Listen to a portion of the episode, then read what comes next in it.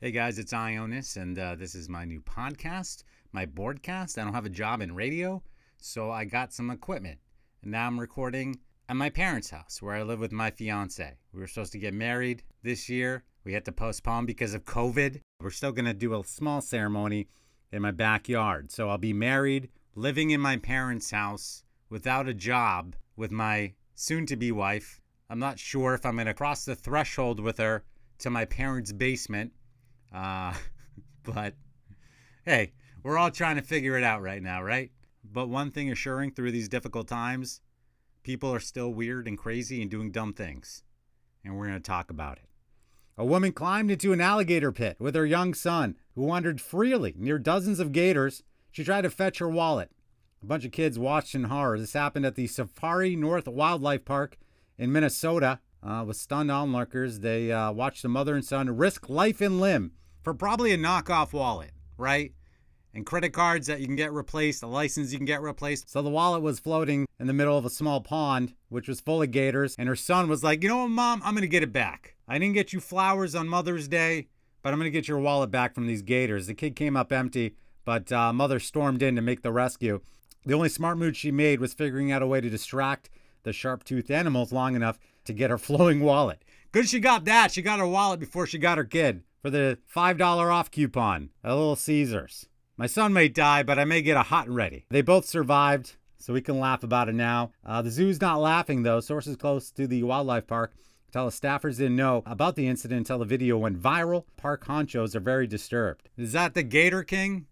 We had the Tiger King this year. Maybe there's a Gator King out there. How is there a Gator Park in Minnesota? How, what do they do with them in the winter? The zoo wants to press charges against a woman for child endangerment if she's identified. I just want to know, like, during a global pandemic, you're living in America, things are crazy. I don't know how they're doing in Minnesota, but I'm guessing there's still COVID there. Why are you bringing your kid to a gator park? There are literally hundreds of other things you can do with your child. I know people are stressed out.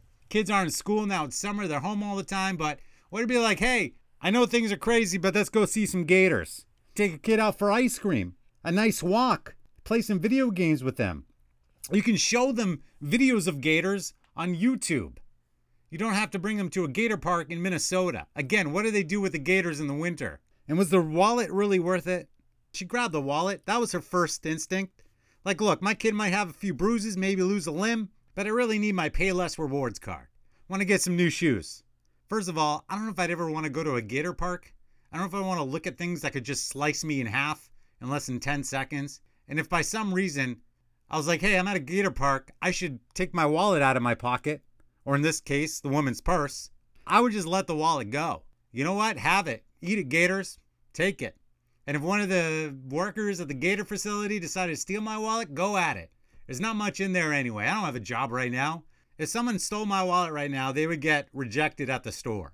They're like, I got this guy's wallet.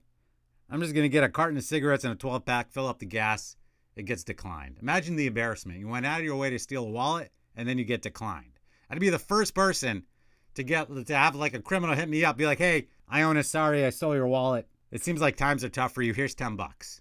If you need a reference for your next job, let me know." Uh, that's my first attempt. I don't know how this sounds. I'm recording in my like downstairs in my parents. My dog is right there. I'm glad he hasn't barked yet or cried to go outside.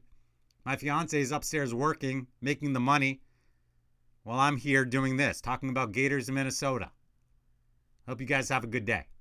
I'm Ionis.